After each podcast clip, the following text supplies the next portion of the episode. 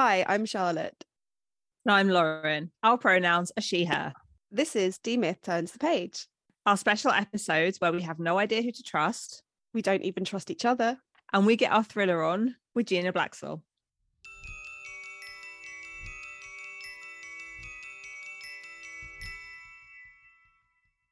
Lauren, no offense, but I don't think I can trust you. Well, I don't think I can trust you either. Isn't it a good job that we have Gina here to help us work out if we can trust each other? Absolutely. I'm not taking any responsibility for that. well, hi, Gina.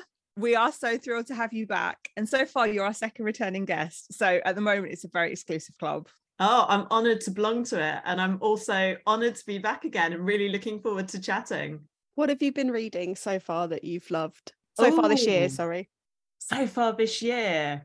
My mind always goes blank when people ask this question, but recently I've actually been reading quite a lot of middle grade books because I've wanted to brush up my knowledge on that. And I've read some really fun ones. I'm reading my first Katherine Rundell book at the moment, which is great. I've got the first Loki book, which is everywhere. But I guess if we're talking about YA, I've actually got a handy little book pile that is just on my table from when I didn't tidy it up earlier, which is quite good. Um, books I've read this year and I've enjoyed. I enjoyed Boy Like Me, which is by Simon James Green, set in 1994, which I don't really remember, but there's the odd reference in there. But I'm like, 90s, yay in there. And I also enjoyed reading uh, A Million to One, which is a heist set on the Titanic, even though the Titanic in general makes me feel really queasy um, as a topic. So I've, I've read some good ones. For middle grade, I am going to recommend Andy Sagar because I had we had him on and he was so good and I loved the book so much. It was cute. So yeah, I recommend those definitely. Oh, that's amazing. He's a familiar name to me, but I mean, I do read middle grade, but I think a lot of my knowledge is slightly out of date. So, yeah, I don't have a pen, but I'm going to mentally bank that. Can we talk about the cover? Because it looks really cool and contemporary with the eye and the eyeliner. Yeah, I'm really pleased with the cover actually. Something I want to do is try and recreate the eyeliner as the girl on the front cover is doing it because she's clearly got mad eyeliner skills but she has her fingers in the place that I wouldn't put my fingers if I was doing eyeliner. So I'm just desperate to recreate that at some point and see if I can kind of manage it and be dexterous enough. I think Charlotte got the book first physically. I think I was at work or something, and straight away I was like, oh my God, I love the cover. So I like that it looks like the title is written in the eyeliner. Yeah, a little bit like how in horror books sometimes you see text written in blood, but for this one, written in eyeliner. or in lipstick on the mirror or something. Yes, yes. Often when the mirror's frosted up and there's like some kind of dire warning in lipstick. Or even looking on the back when it says somebody is obsessed with Mia Hawkins and it's got the open eyeliner on the back. So that sort of ties it in. Yeah, I love the back. It's it's actually my favorite bit just because it's so bold with the black and the red. I love it. And it suggests danger as well. Like, you know, this book is going to be dramatic.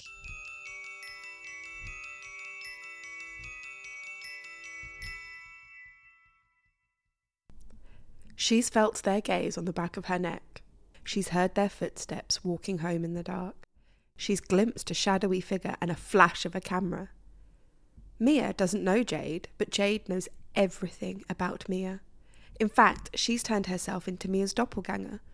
From her long brown hair to the minute details of her outfits, she's so convincing that when Jade's body is found by the cliffs, everyone believes it's Mia.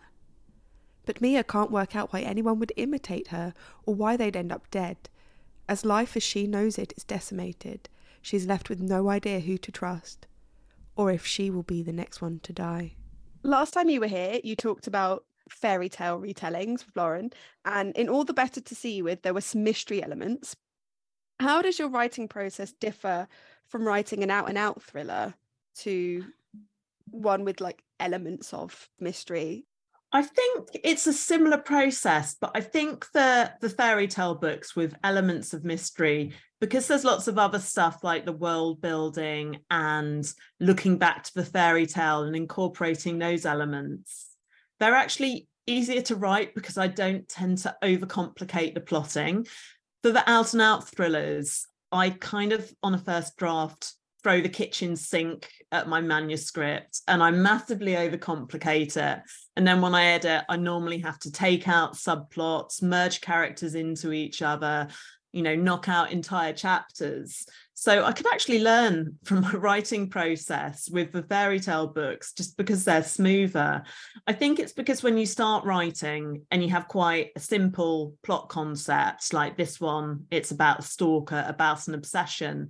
I kind of worry that I won't have enough ideas and elements to sustain the book, which is why I add so many in. And I really should have learned this lesson by now because I've written quite a few books now, but I'm clearly not going to learn it and continue throwing the kitchen sink about. And do you have to think about creating characters in a different way? Because in this book, we have quite a few different people, and we'll discuss this more in more detail, especially in spoilers. But you have multiple people who behave in a suspicious way. And we need motives. We need to believe that loads of the characters in the book could be could be the the guilty person. Yeah, you need to bear that in mind. And it's quite hard to juggle the number of characters as well. Because you've obviously got your protagonist, and then a protagonist is always going to have one or more friends. You know, sometimes you might have the friends being suspicious, sometimes not then they've got a family and they're all kind of necessary characters who need to have page times. And in YA, you're going to have a love interest as well, who may or may not also be a suspect. Then you've got to have all of the other characters there. And it's just difficult to juggle the number of characters because in thrillers and mysteries, I am not a fan of having a fringe character that we see once or twice turning out to be the perpetrator. And that's not a spoiler, it's something that I say everywhere because I believe it to be true. So, if you want to have a number of suspects who could have committed the crime, you've got to give them a decent amount of page space as well, which is really tough. That's why, quite often with the thrillers, I end up later on merging characters into each other uh, like in this book, I originally had another suspect um, who was somebody else on the quiz team with me as she participates in a quiz challenge, which is quite similar to university challenge, but for people of sixth form age. And he was originally going to be another suspect, but I just did not have enough time for him on the page. So I had to get rid of him. So I think I've got the maximum number of characters I could have, but making them all suspicious in different ways, different motives, having them being distinct, it is quite hard work. I mean, cliche, it's like you're juggling and there's lots of balls in the air and you're trying to keep them going. And I really need to know where did the inspiration come from? And this isn't throwing shade to anyone who has done a single white female story, but the story has been done quite a few times already. So I really love that you've done your take on it and you've twisted that kind of trope that we have. And well, I mean, oh my God, the book was amazing. But I love the fact that you took something that can that has been not done to death, but it's a little bit overdone, and you twisted it in such a cool way. Oh, thank you. I think the thing is, I always wanted to write an obsession stalker story because it's the intimacy between the stalker and the victim that's just really juicy stuff as a writer. And the fact that the stalker doesn't necessarily mean the victim harm, but they end up harming them, making them paranoid, worming into their life in little ways. So it's just a, such a fascinating dynamic to work with. Um, but you're right that it has been done quite a lot. And I guess when someone says, oh, it's an obsession story, you think, oh, I know what that's going to be. So it's a case of just twisting that. And that's why I wanted to, you know, have at, at the start of the book, the initial mystery is, oh gosh, there's a girl who's copying me. She's making herself into my double. I think she's obsessed with me just because doppelgangers is quite an intriguing concept as well. And that, I guess, puts a little bit of a fresh hook on the it's another obsession story. Are the locations in this book based on real places or real places themselves? Yes, they are. So South Haven, which is where Mia and her friends live, it's basically a smaller version of Brighton. I really love seaside towns of all shapes and forms. So hip seaside like Brighton, really crap seaside, I kind of love as well. Old fashioned seaside that's in decline and then posh seaside places like Southwold, for instance. So I always wanted to write something that had the sea and the beach because there's growing up in like London, the idea of going down to the beach after school with your friends and having a coke and watching the waves just seems quite exotic to me. So it was kind of on my to-do list to tick off. In an original draft, they all lived in a crap seaside town, but I kind of jazzed it up and made it a bit more glam. And that it's definitely better that way. So I'll save crap seaside town for another book. One of the first things we learn in the book is that a mystery girl seems to have dyed her hair very similar to our main character, Mia, and she's dressing like her, and Mia dresses very uniquely, very distinctively. So, do you think her friends should be taking things a bit more seriously at this point? Because both her boyfriend Aaron and her friend Oliver, they they seem to say, "Oh, it's no big deal." Yeah, I think they probably should take it more seriously because even putting anything aside, it's a really weird thing for someone to do, especially if they've not approached you directly, they've not spoken to you or anything like that. I, I remember as a kid seeing a kind of a comic strip, I think in Bunty, about a girl called Copy Kate who copied all of her friends, and it was treated a bit like a joke until I think in the final strip it turned turned really sinister. Um, I haven't thought about that in years actually, tangent, but that was presented as a funny thing. And it, it really shouldn't be because someone's clothes are a really big expression of their identity, particularly if they're really quite unique or unusual. And if somebody is emulating that, in a sense, they're kind of thieving identity and it just has these dark hints. But I guess the boys just want to brush it off as a joke because it seems quite trivial. Oh, it's a girl dressing in these dresses and dyeing her hair. So what? I wrote in my notes, like at this point, really early on in the book, that I thought Mia needed to actually trust her own instincts and that she relied a bit too much on them downplaying it. Yeah, she does. I mean, she's very dependent early on on what other people think, particularly Aaron, her boyfriend, but also her friends, because academically they get better grades than her. So she doesn't really trust her instincts and she does lean on other people too much, which is frustrating, but I guess realistic. And I really liked that you made Mia vegan. You gave her a really different fashion sense. Like I love Japan and Japanese culture, so I really liked the fashion and the the anime references and the fact that she loves K-pop like me. What made you kind of craft her and create her in this way? Interesting question. I'm coming up with her character. I wanted her to be somebody who was, I guess, not your typical thriller heroine, someone who's gutsy, who's brave, who sticks up for themselves, who doesn't necessarily think of the danger, the personal danger. I wanted somebody a little bit softer who might not know what to do. So that was kind of the core of her character.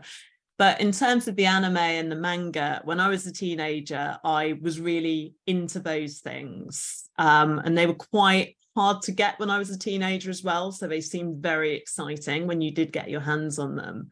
So I wanted, I guess, to reflect a little bit of subculture in a character, but a kind of subculture that would be accessible to teenagers today who are lucky enough if they go into a bookshop, they've got a really huge manga section there, which teenage me would have been dead jealous of. And I think you also want a couple of real life, not even quirks, but real life things to help you picture fictional characters, like her being a vegan, for instance. It's not a huge basis in the plot, but it's just part of her. So yeah, I wanted someone who was a little bit alternative, but not the not like the other girls trope, because that makes me want to vomit. But just someone who the reader could instantly kind of picture, but also connect with because of her personality. I also like that being a teenager, she's trying to find her own way. So she's vegan, but her family are not. And she's interested in manga and, and K pop and dressing in a certain way. And it also, in a way, makes it more obvious when someone is copying it. Yeah, exactly. I mean, purely from a plot point of view, it makes it really clear because a lot of teenagers tend to dress in quite a similar way.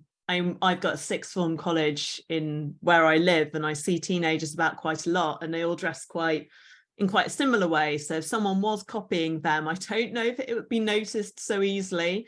But because Mia does have a particular fashion, and she's into Mori girl aesthetics, which is niche these days, even in Japan, it just really sticks out, and she would notice instantly.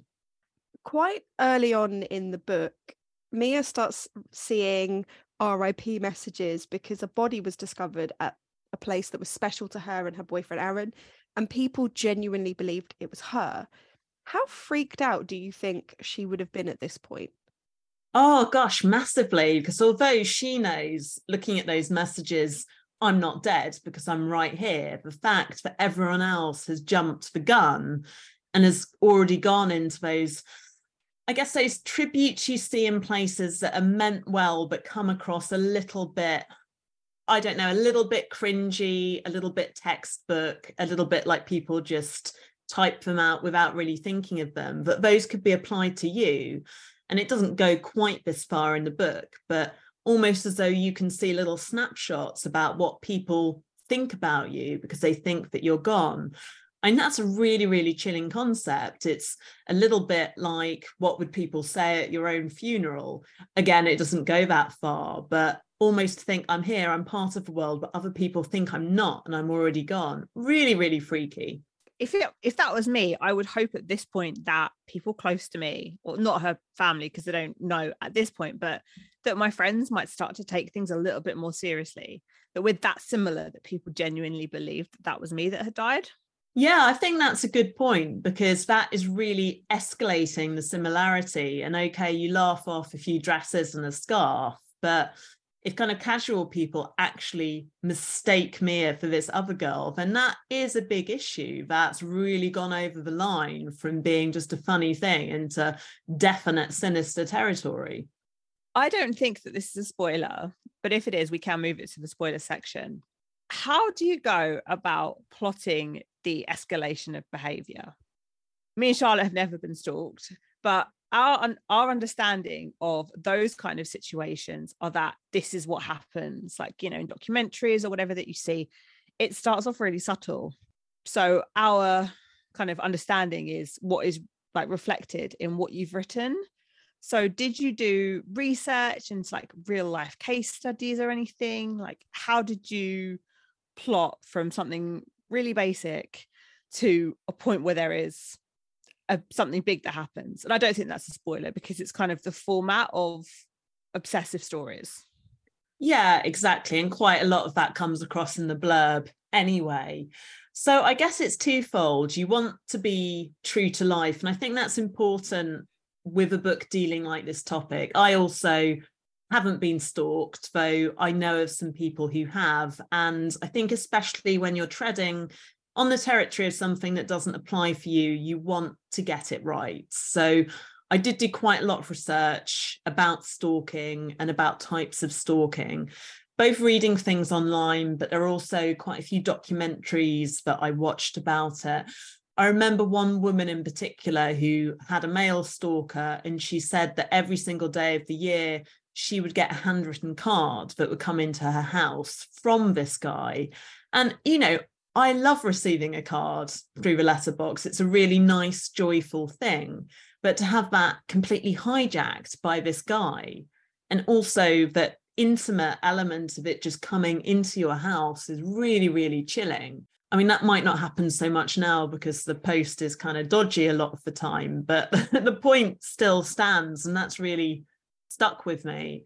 And you also hear of people who even move away and do something really drastic to try and break from the stalker. So that was a lot of research that I did. But from a writing point of view, I guess you want to establish the initial situation and the fear and then continue to ramp it up and escalate it because readers expect that from a book. So that's all about pacing, really, and about thinking what is right for this point in the story. How do I progress the stalking at a rate that's going to intrigue a reader, but also feels as though it could be realistic. So it's a balancing act. When you're drafting, you don't always get it right, but hopefully the finished product is well paced and also true to life. I loved it. So, yay. what I find really interesting as well, that card situation that you mentioned, obviously for the woman, it was terrifying. But did the guy think he was doing a nice thing? or that's that's what intrigues me as well like the perspective of the person doing it yeah exactly because a lot of the time the stalkers think they're doing something nice or it's flattering and i think in this case and i don't they didn't have an interview on the documentary with the guy but I think he meant it in the same kind of way that somebody would send a good morning text or a good night text. Just, uh, I'm thinking of you, here's a card through the door, which is just remarkable. But I guess they're not thinking about things in a realistic way. And I guess he justified it to himself by saying, well, I'm not doing her any harm. It's it's just a card.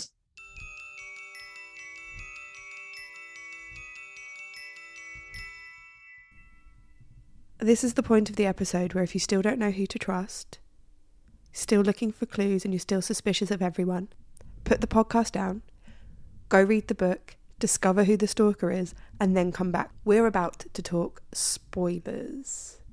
So now that we're in spoilers, let's just put our cards on the table. Charlotte, how soon were you suspicious about Oliver?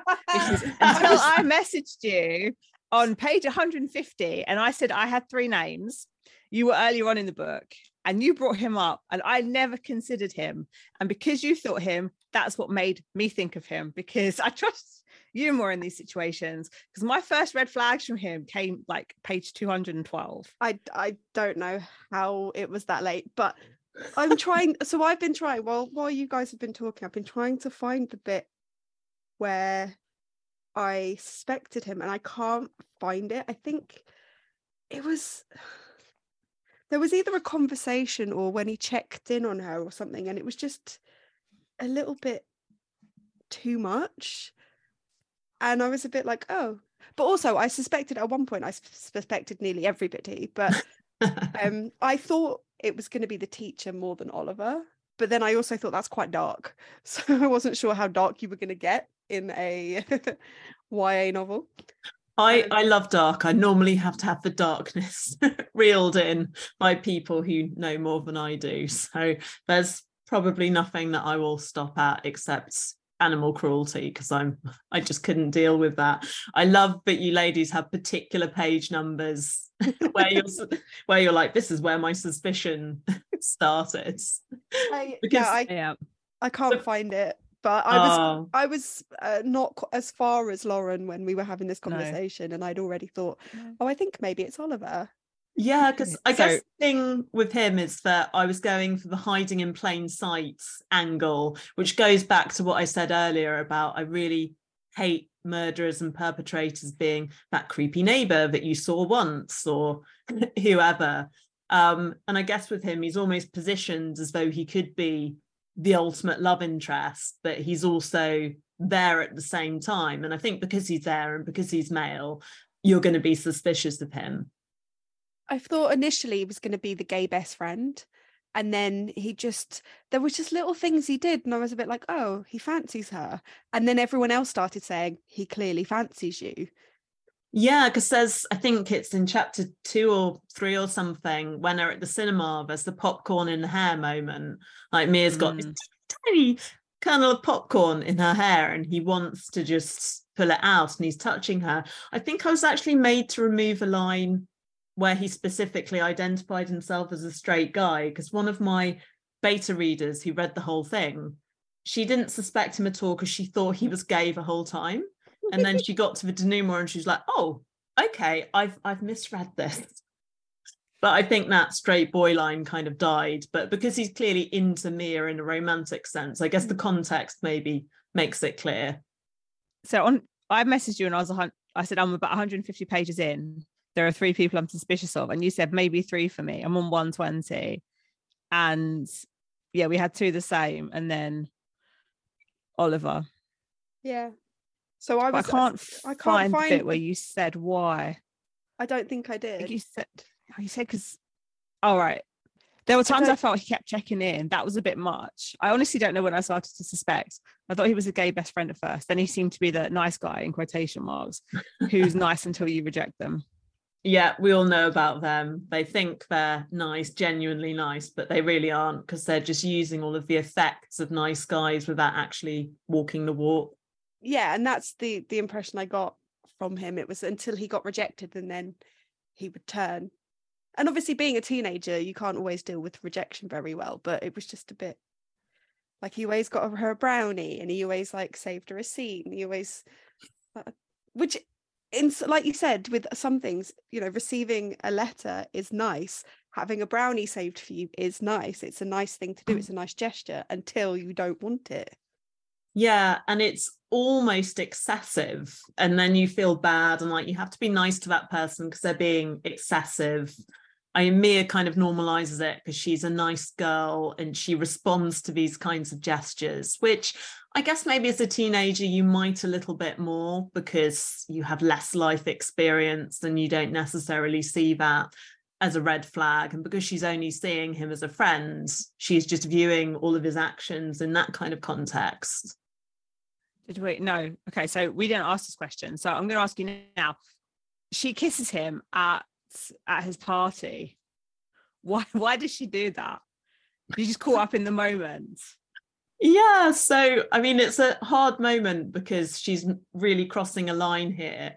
So basically, she's drunk and she's feeling really needy because she's broken up with Aaron. That's already happened. This book has quite a slim timeline as well. So Hmm. I think that like happens maybe a week ago, two weeks max. So she's broken up with Aaron. She's a romantic girl who really enjoyed being in a couple with him. And she's kind of hoping that something's going to happen with Quinn at this party as well. And it doesn't because that goes wrong and it's not the right moment. And she kind of thinks she doesn't exactly fancy Oliver. She's just a bit confused about that. And he's a good enough looking guy and he's there and she wants someone. She basically she wants to make out with someone because she's really missing that kind of physical touch. And she's had that completely gratuitous moment with him where he puts his shirt in the washing machine and she sees him topless, which every time I came up against that, I was like, I've got to remove this because it makes me cringe and it's gratuitous. And it is in the final manuscript. So basically, he's there, she's drunk. It's just a combination of things. And I think she knows it's not the right thing, really, but she just gets carried away with it and feeling safe with him. Oh, we've all been there. I wondered if he had maybe handled that situation better. This was before I got to the end and I was like, oh, actually, he's a, a piece of shit. But I wondered at the time if he'd maybe not pressed it and gave her some space to figure things out. Because, like you said, it takes place over a really slim timeline. If she might not have come to see him in that way. Yeah, And I think possibly. she fucked up then. Yeah, exactly. Because he, again, he thinks he's being a nice guy because she kisses him. And then he makes the point of basically checking for consent, which is what you're supposed to do. But he also wants to hear her say, I want you to kiss me. And that's a kind of power play. So it's not just about the consent and him feeling like he's being a nice guy, but he kind of assumes after that moment that they're going to get together and it's just too pressured for her. So I think if he'd backed off a little bit and it had not been so full on, he would have had a better chance of getting with her because they get on and she is attracted to him on some level. So yeah, he didn't play his cards right there. No, I thought he was an idiot then. So the real name that I had suspicions about for a while that Charlotte didn't was Layla. And the point that I sort of stopped, stopped suspecting her was when we found out that Jade had definitely met this secret boyfriend because I was suspicious that it could have been just like a text or an online relationship because we don't know much about it at first. But then when they had definitely met, I figured, okay, it probably wasn't Layla because then it's two people involved and that seems too complicated. So yeah. that's when she dropped off my radar. That's so interesting that you were suspicious of Layla, and I can see why, because quite early on she's coded as liking girls, and that's a specific choice. I mean, they're kind of you know, the creepy lesbian trope is just one that makes my skin crawl and I wouldn't do it. But the fact that she is into girls is there. So I can see why your thoughts went down there. I mean, I think at some point the stalkers identified, well, the killer as well as being definitely male. And that's not a, hmm, well, the author's saying it's male, but that's just a bit of misdirection. It's clear that it definitely is. And she hates Aaron. And she never really says, yes, it's really serious that this person is copying you and all this stuff. No, there are points when she's a bit shitty to Mia and gets upset about things. And some of it, she has a point, but I know just a few little things that just seemed a bit off for me. Yeah, she's got a few blind spots. She's got a blind spot with her brother. She's quite blunt and straight talking. I mean, she's great when the shit really hits the fan, but early on, she's not incredibly supportive because in her mind what mia needs to do is really simple and she shouldn't have been with aaron anyway.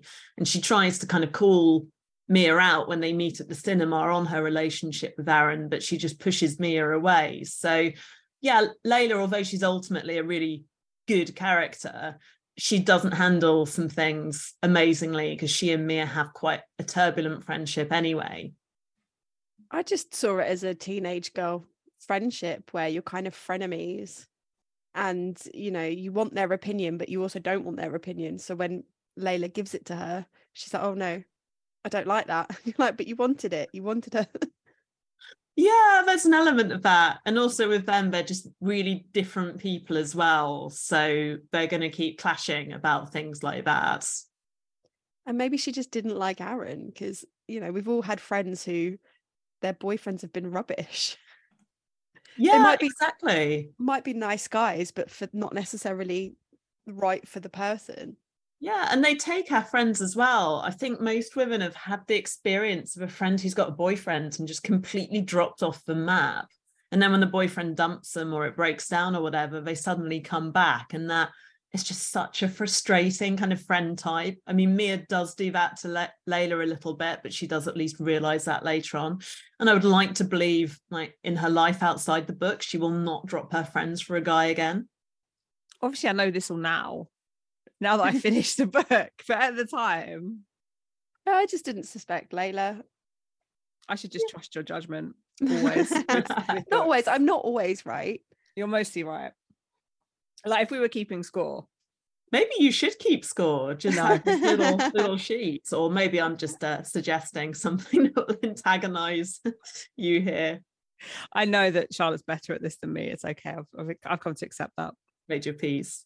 It's, yeah. It's, when when I was younger, this is going to show my age now. When when I was younger, we used to watch like Jonathan Creek and Midsomer Murders and stuff like that. You know that kind of like light-hearted mysteries and me and my mum nearly always got the killer within the first like two minutes. We went that that person did it. I just also watch those. I would love to watch some old ones and see if I can do that because I watch a lot of Scandi noir now, and my husband and I have about a nine out of 10 success rate of predicting the killer because so often it's a character and you just look at them and think, right, why is that character in this story? Why are they there? They have no purpose, therefore, they are the killer. And it just works so much, which is why I think I hate the creepy neighbor actually being the perpetrator because on TV it happens so much. And I think, gosh, I've just suffered through 10 hours just to have this thing I already knew reveals. What I did like in your book is the subtle ways that the stalker worked and built up what they did over time because in real mm. life harassment isn't always massive actions. You know it's systematic ways in which mia noticed the stalker was playing her and they seemed really realistic. And then at times it's her or her friends convinced her that you know it's no big deal.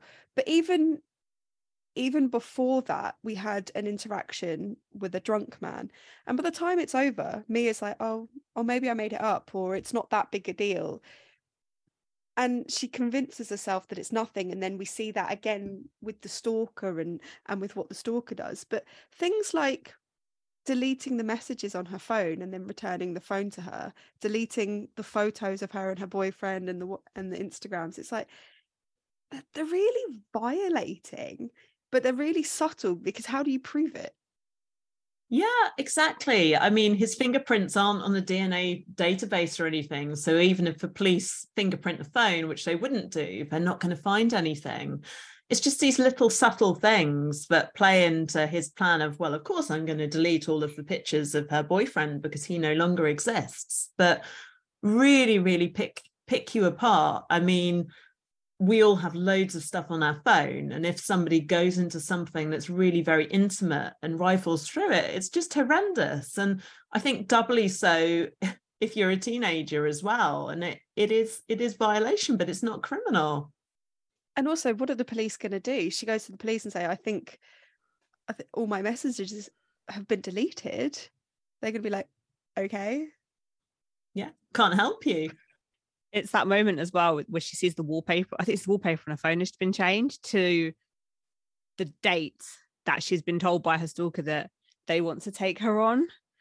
And it's like that scene in the park. It's so creepy. Oh yeah, it's and also I imagine the wallpaper on the phone to just be this totally like Adobe stock generic image of I think it's like a picnic blanket or something like that that is almost this cardboard cutout romance thing that Mia would have once thought she would have wanted that kind of stuff, but the romantic gesture's just been completely subverted by the stalker, which is horrible as well. Is it worse if it's just like a generic Google photo, or is it worse if he's gone and set it up and taken a picture? Oh, good question. Set up because I mean, points for effort up. with the setup, but yeah, I think if I'd had more time, I would have loved to have done that because that would have been so creepy. But it happens at night time. And I already think that Oliver is probably not getting very much sleep doing all of these activities. But yeah, he just doesn't have time to sort of set up the picnic blanket. But he totally would have done if he could. So the question that I thought of while we were talking, there's a point when a phone is discovered by so there's a, a little creepy situation where Mia is suspicious of someone, and then Oliver does has his little hero moment and gets a phone off of somebody who seemingly is is the stalker, but it's the buddy from the quiz team. What does he actually say to him in this situation? How does he convince him to help? He can't be yeah. honest with him, surely. So I think what Oliver says to Chris, who's the boy on the quiz team and used to be a suspect in an early draft before I got rid of that. Chris is really socially awkward and wants friends. And I think Oliver says to him, Oh, hey Chris, you know, we're we're guys here. So I really like Mia and I want to set up this this little stunt so I can play hero and she falls into my arms. And because Chris is really not very socially astute, he just thinks, oh, someone who's kind of up from me on the coolness ladder wants me to help. This almost feels a bit like a computer game.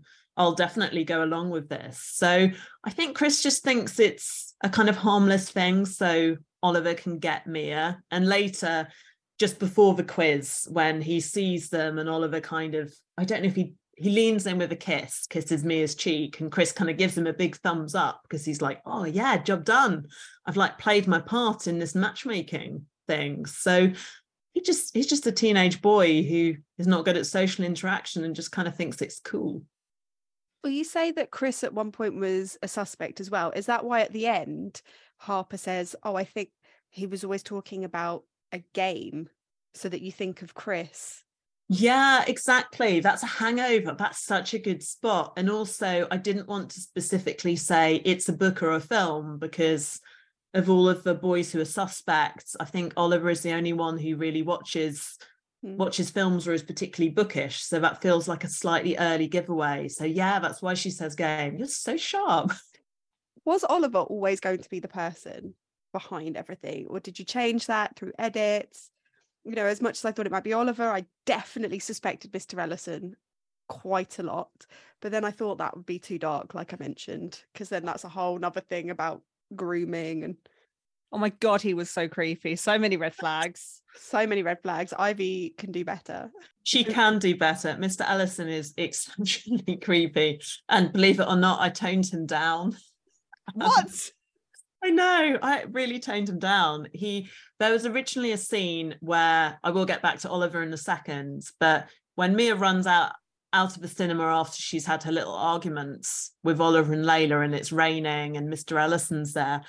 Originally, rather than just sitting and waiting for her mum to pick her up, he gave her a ride home in his car, um, which is just clearly a no-no for many different reasons. Um, and that was just even creepier. But again, I was advised again against doing that because it just felt far too obvious. Um, also, my husband's a teacher, so I find kind of teachers and students getting close particularly icky. But yeah, that was a, originally a scene. But to return to Oliver, it was always him who was the stalker and the obsessed one. And I think that stems from the fact that he regards himself to be such a nice guy and kind of a bit of a catch, but no one has appreciated that before. And I think regarding yourself to be a nice guy and seeing all of the gestures as good ones and thinking, well, ultimately she will be with me because I'm everything she wants. I've made her myself into what she wants. Yeah, that kind of mindset with someone who believed that they were in the right just kind of came through very strongly to me. So it was always him. And I think he was the character that I came up with first, uh, really, and what his uh, sort of agenda was. And I tried having him as more of a fringe character, but that didn't work. So Bennett felt like he had to be at the center of the story as her friend, kind of hiding in plain sight. It's a bit incel esque.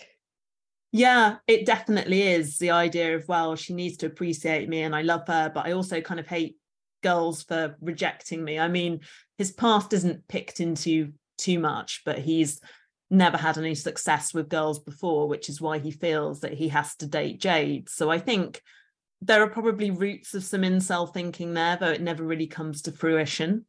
I was speaking to this guy online once and we never went on a date. We sort of messaged for maybe like two, three weeks. And then I said, actually, you know, I don't really, I'm not going to go on a date with you and stuff like that. We'd never met.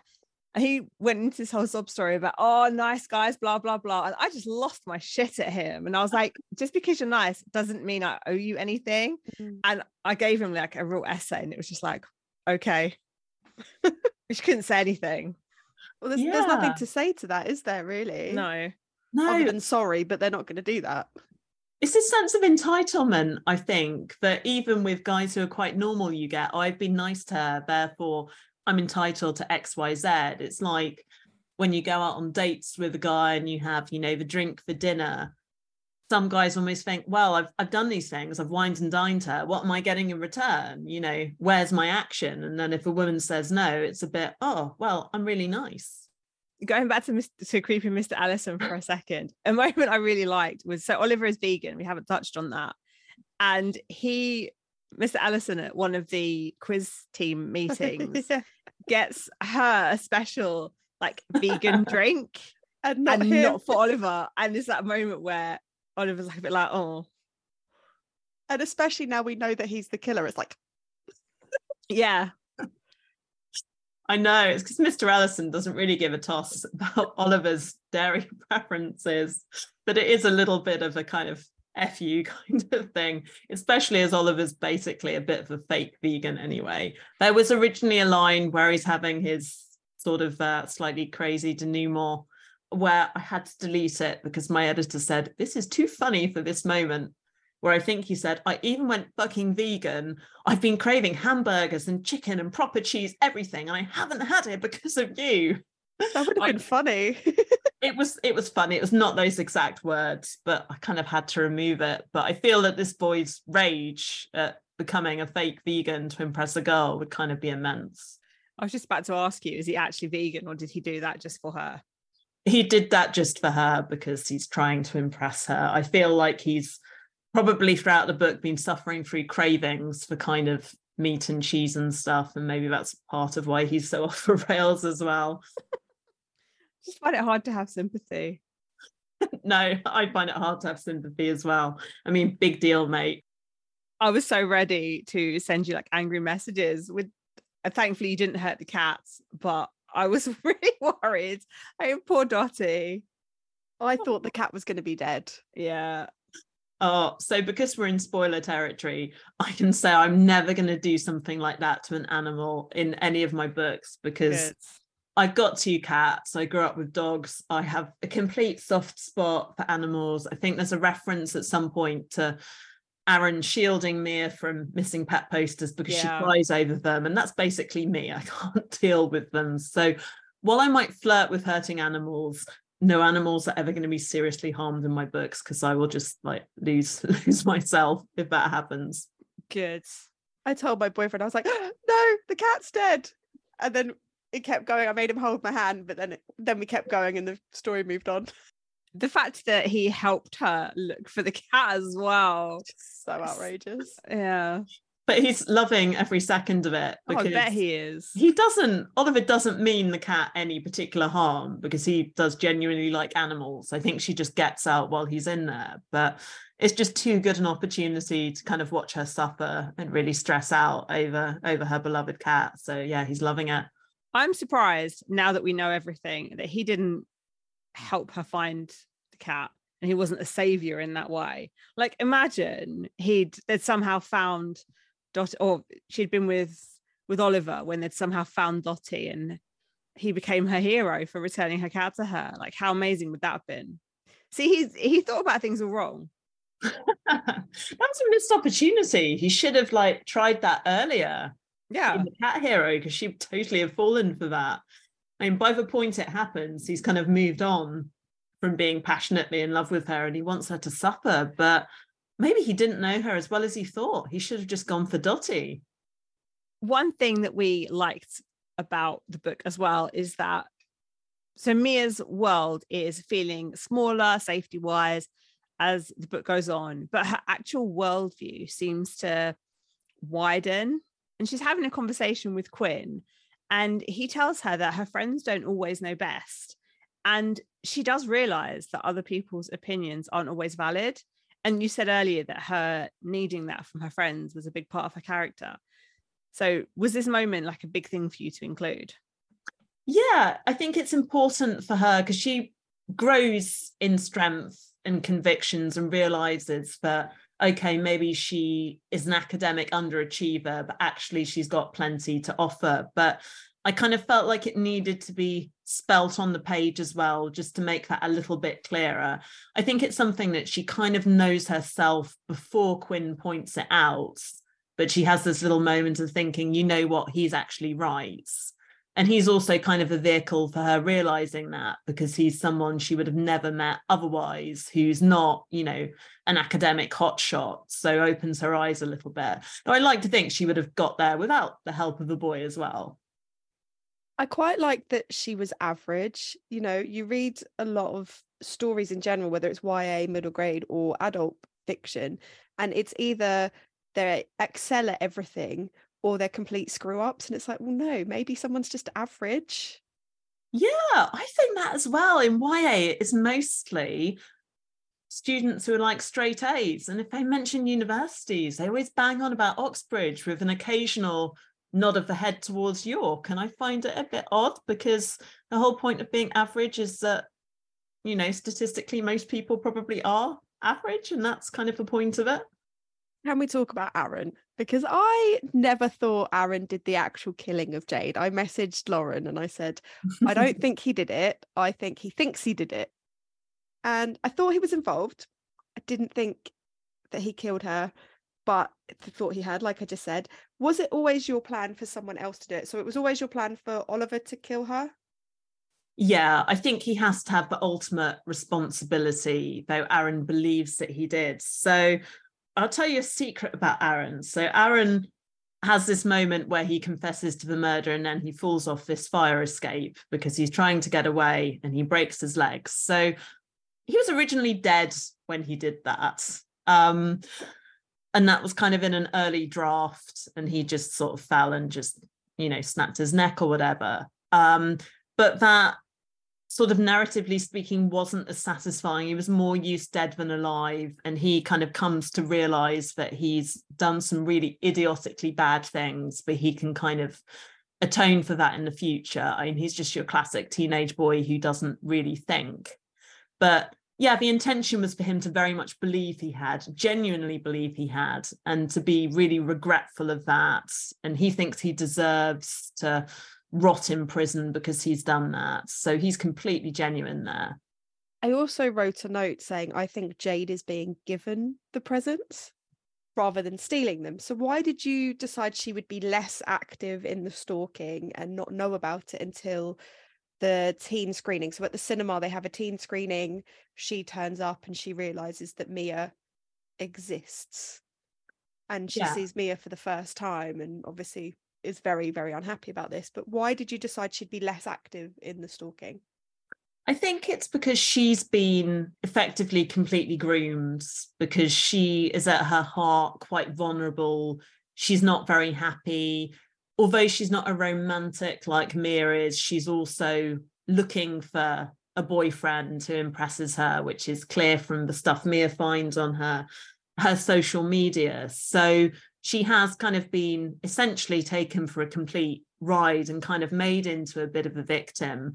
And she could have been more active, I suppose, but I guess I find it difficult to believe that she could have continued being active if she knew about the significance of Mia and what she meant to Oliver, because from Jade's point of view, Oliver's a slightly different older guy who's got a car and he listens to her and he's just really nice and she hasn't encountered that before. So she really doesn't want to an- antagonize him in any way. So, yeah, I think she just needed to be a little bit distant from it all, else it felt quite unbelievable for me. But crucially, once Jade realizes that Mia exists and she puts the pieces together, she does in her own way fume in anger for a little while, but then try to do something active, active to talk to Mia to try and warn, warn her. And maybe if Jade hadn't ended up being killed, they could have kind of become allies and worked on it together. I'm impressed that she put it together. Actually, that seems quite smart for a teenager. it is quite smart. I guess it was probably the case, that there are enough small red flags. And just once she saw Mia and she witnesses the popcorn in the hair moment, she just can't really hide from it any longer. Mia's on the bus home one day and she starts getting messages that indicate that her stalker could be on the bus too. And she gets off the bus. Would you have gotten off the bus? No, I wouldn't have got off the bus. And I think, and she just has a knee jerk reaction, but there's plenty of other people on the bus, including, you know, bus driver. I think there's some women that could have helped her. She thinks the stalker is this guy in a hoodie who just got on at the same bus stop as her. I guess I would have sat being freaked out, but you've got a golden opportunity to go upstairs and see who it is. And you probably can't really be harmed by him. So yeah, she kind of misses misses that one really. I don't think I would have gone upstairs, but I think I would have stayed on the bus because, like you said, surrounded by people, she gets off and there's no one there. And then obviously it turns out that they were never on the bus in the first place. Yeah, she makes a kind of wrong call there. She realizes that she's been really silly immediately, uh, but it's just her instinctive. I guess it's fight or flight, really, and she goes massively into flight. I found a text exchange between Mia and the stalker. And a couple of times he refers to her as his beautiful Mia or beautiful Mia. That just that makes me want to throw up in my mouth a little bit. It's so gross. It's just so gross. You feel icky reading that. Yeah, and it's the my as well, the possession. And also beautiful is just such a kind of generic word to apply to her as well. I don't know, would it be worse if he was a bit more inventive with his compliment? I'm not sure, but yeah, it's just vomit worthy.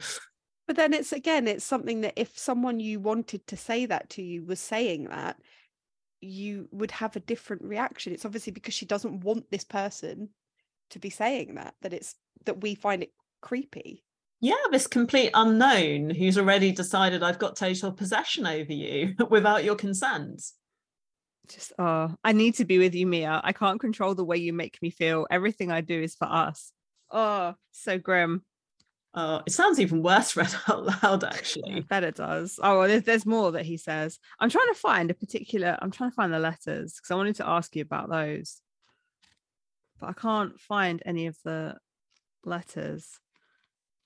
So I wanted to ask you a quick question about them. Where the hell are they? There's, there's one letter that he sends to Quinn on page 198. I can that- probably find where the other letters are because they're in a different text. Oh, here we go. Yeah, why are they written so badly? like no punctuation, nothing. That really bugs me. I thought that was deliberate. I Oh, thought yeah. it was obviously he's trying to. I figured that. Yeah, it's it's his persona. He's just not using capital letters or anything like that. And So spelling. Yeah, the, the note that he types to Quinn is just typed in a rage, and clearly he does not have autocorrect on his MS Word or whatever he's using, and he just dashes it off the printer. But the letters he sends sends to Aaron, yeah, they're a persona, so he's being quite calculated there. But they come across I've watched some incel documentaries and stuff because I I'm fascinated by that all that weird, creepy stuff. That's what it reminds me of. Now Charlotte said it. Can you imagine him doing that in kind of an incelly rage? Like, I hate women, I'm a nice guy, I don't deserve this, like "Rah!" and it Oh yeah, comes out completely. mess. I definitely think there's a germ of incel incel stuff in there because he thinks he deserves things because he's such a nice guy. Mia thinks that she's not that clever and she's not that brave, but she does often stand up for people who are being picked on or threatened. And after that little text exchange that I was just reading, it goes on where he gives her a couple of perfect dates, both of which are make me feel mm-hmm. disgusting. And then he says something about Quinn's sister and what she's wearing. So she then is really concerned that the stalker is at Quinn's house. And she goes to check on Quinn's family. Is this a brave or a stupid thing to do? Or a bit of both? I think it's definitely a bit of both because she does the sensible thing. She does call the police. So, in theory, the matter's in hands. But I think for Mia, she feels helpless and she feels such guilt over the fact that as she sees it at that point, Jade has been killed because of her. But she really feels she needs to do something more active. And she also thinks that the stalker's watching the house from the back of the house. So, there's not going to be any risk to her if she goes close to the front. So I think it's a little bit more stupid than brave because she has called the police and they are there, but she's just not thinking of that. She's just guilty. and she's probably trying to take control of a situation she feels that she's not got any control over. Yeah, I think there's an element of that as well. And that's kind of echoed in the whole brief kind of fake dating thing that she and Quinn do. It's a desire to try and control the narrative a little bit, although that ultimately backfires. I did think she was very stupid to tell Oliver and Layla, obviously because I suspected Oliver, but I thought like surely if you're trying to do this, keep it close to your chest because you don't know who the stalker is, and yet you're telling your friends at the first chance you get that oh we're going to try and you know hoodwink the stalker. yeah it's it's not the greatest thing to do but she trusts them completely and i think she's also aware that what's going on in the stalker is already driving a little bit of a wedge in her friendships and she values them so much that she doesn't want those friendships to be damaged any further In that same message exchange, it comes up that she's not in a real relationship with Quinn. And the stalker's like, just like hearing you, s- I- I- or something, it's something like, I just wanted to hear you say it. Or I like hearing you say it. I was like, it's just so gross, especially Creepy. knowing that Oliver knows already because because Mia told him about the fake dating. So horrible. yeah maybe it's something about seeing it in writing that just makes them think yeah yeah it's a good thing I think so. talking about Quinn, Mia seems really fixated on the idea that he told her he couldn't drive when actually he said he didn't have wheels.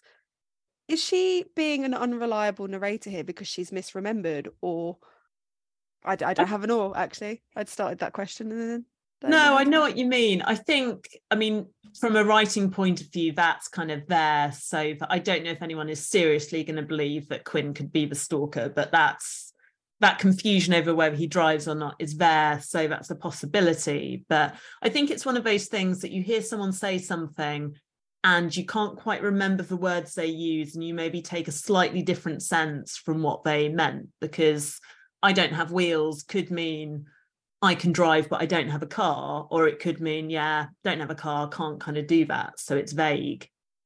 I considered him at one point. Oh, did you? I'm so glad you did because I wanted people to do that, but I don't think it's going to fly.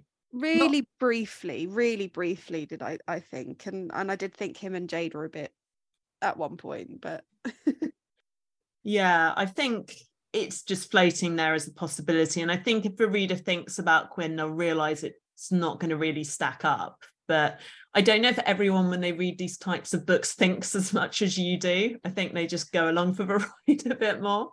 That's what I tried to do.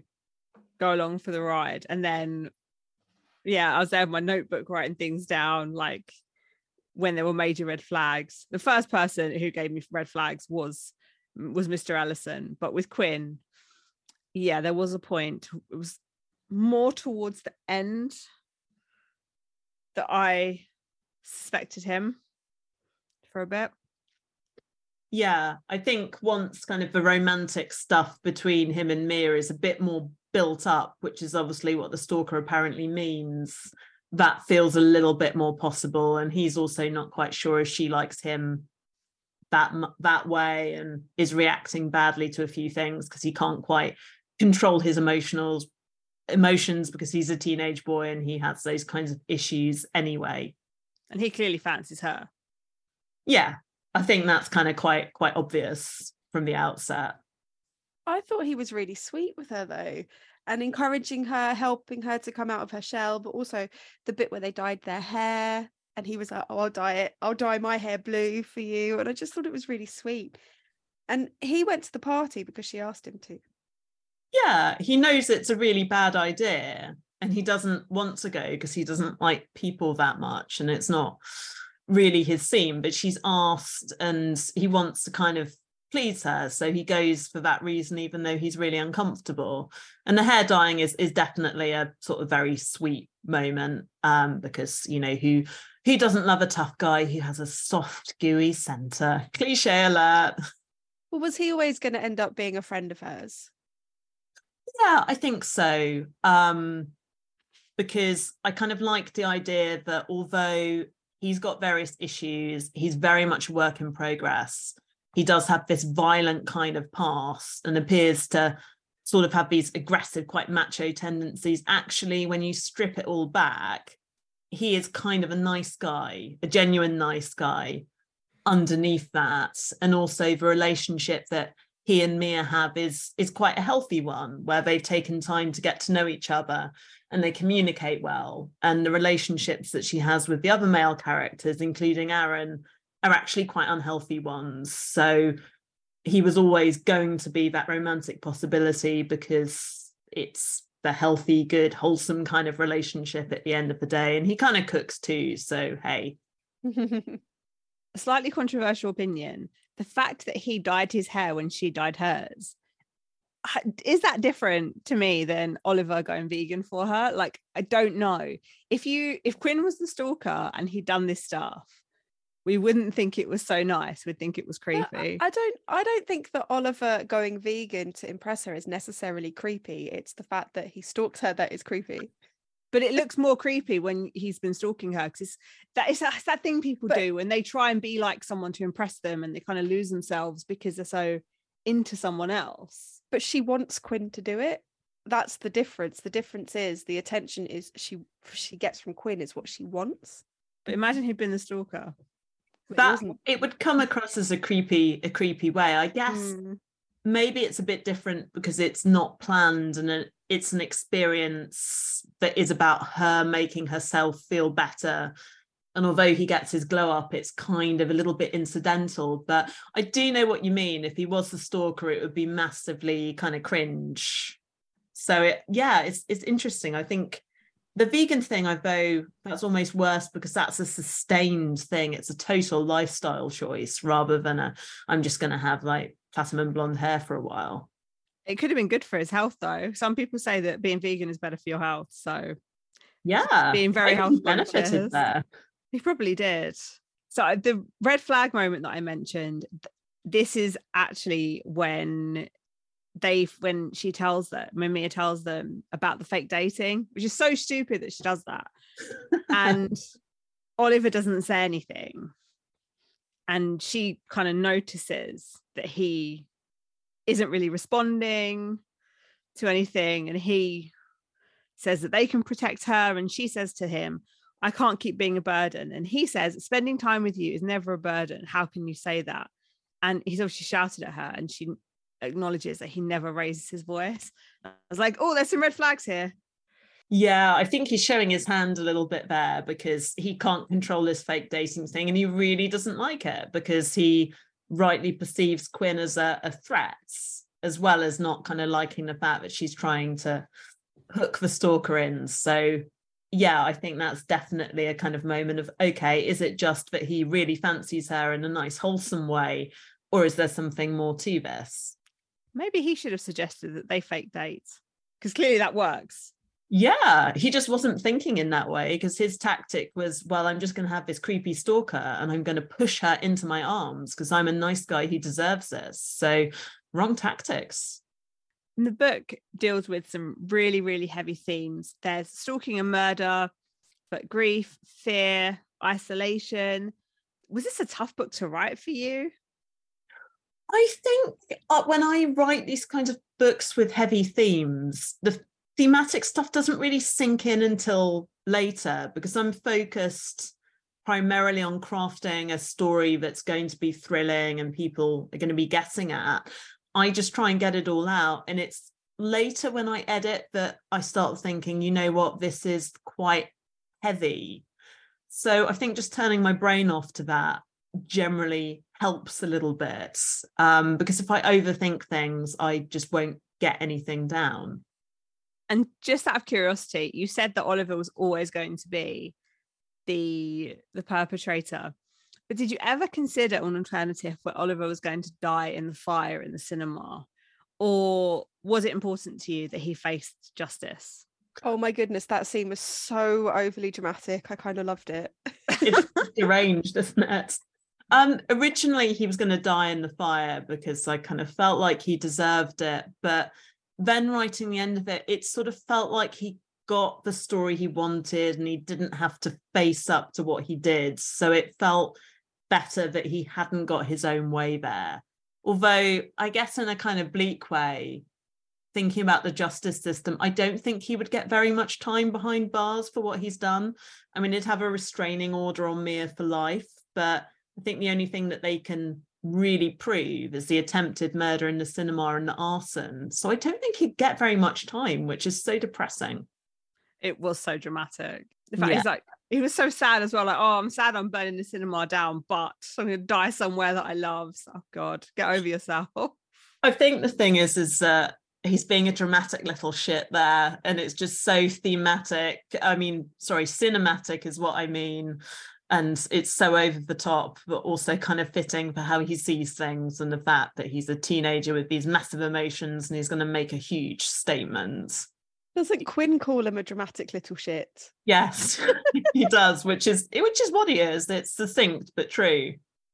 You can imagine he's planned that out as well. It's like right if i can't have you this is what's going to happen yeah he's literally like he's directed the whole thing and just produced it and yeah, he has. And he's the hero in his version of events. And it's going to be this dramatic ending. And they're going to be together forever, whether she likes it or not, which is just horrible. Oh, I have one question. Why doesn't Harper like Quinn? It's not, I don't know if that's fully addressed. Yeah, it's addressed in basically one one line or something because I was quite massively over my word count for this book. I think it's said that she has cousins who go to the school that Quinn was expelled from. So basically, she's heard the Psycho Quinn rumors and she's really kind of wary of him for that reason. So it's not a great reason, but Harper also withholds information from the police for also not very good reasons. So she's mm. possibly not very astute with her decision making. When she threw that milkshake over me, I was just like, I don't actually like you because you've got no real reason to do that. You're just being a dick. it is a massive dick move as well. I mean, she doesn't know that she's vegan, but still, it's just. I'm not even for that reason. Just in general, if she'd thrown it over Quinn, I'd have begrudged her less because she didn't like him. But she doesn't know Mia. No, it's a really low thing to do. I know that my editor put a note saying, Do we really need this? And I was like, Yes, we really need it because it's just such a dick thing to do, like you say. But that moment where Quinn is so nice to her is quite is quite sweet. Oh, with the pizzas and uh getting oh, like helping up. her, like giving her stuff to wash it out and giving her a t-shirt and like looking after her. And yeah, the pizzas is all very cute. Yeah, who doesn't who doesn't love a pizza? I mean, you know, boy with dough and sort of feeding feeding her i mean that would that would do it for me because my husband doesn't cook at all so you know it'd be really really nice but you know i can dream i like pizza as well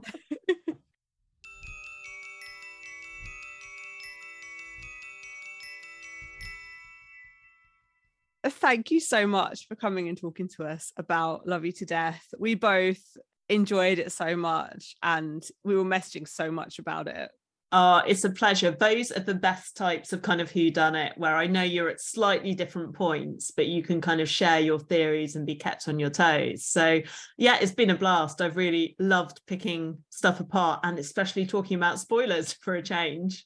Well, we have another question. So Mia is teased for fancying Quinn during what they say is a bad boy phase.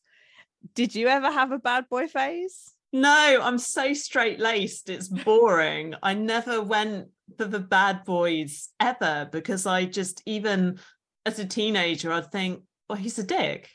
he's just a dick to behave like that. I'm not into this. So in real life, I'm massively on the nice guy side of the fence, which is kind of a bit a bit boring hopefully not the Oliver kind of nice guy. no, I like to think I've got better instincts and would know a kind of fake nice guy, a vice guy. I don't know what they're called. not, not a word. I'd like to believe that I can distinguish them. Where can people go online to support you and hear what you've got coming up? So I have the same handle on Instagram and Twitter and TikTok. It is at Gina Blaxill no dots, no spaces, anything. My surname doesn't have an H in it. It's misspelt all the time. There is no H in my surname. So at Gina Blaxill everywhere. And my website is ginablaxill.co.uk. We haven't asked you this. And at the point that we're talking to you, the book hasn't quite come out. The episode is going to be out like a week after the book has come out. But you are so busy with what you do, with the amount of books you have coming out or uh, you are at the moment. So can you talk about what you have coming up? So I can't. Oh, there's a surprise. Officially. So yeah, let's just say that I'm writing another YA thriller that is like Love You to Death and like You Can Trust Me. So in the same kind of ilk. Do you have a release date planned or too soon to ask? Too soon to ask. I'm kind of, yeah, I'm still banging my head over the first 20k. So we'll see how that goes well we're really excited to pick that up when it comes out and we will add all of your details in our episode description so that people can find you and yeah just thank you so so much uh it's been awesome been a blast so thank you very much for having me again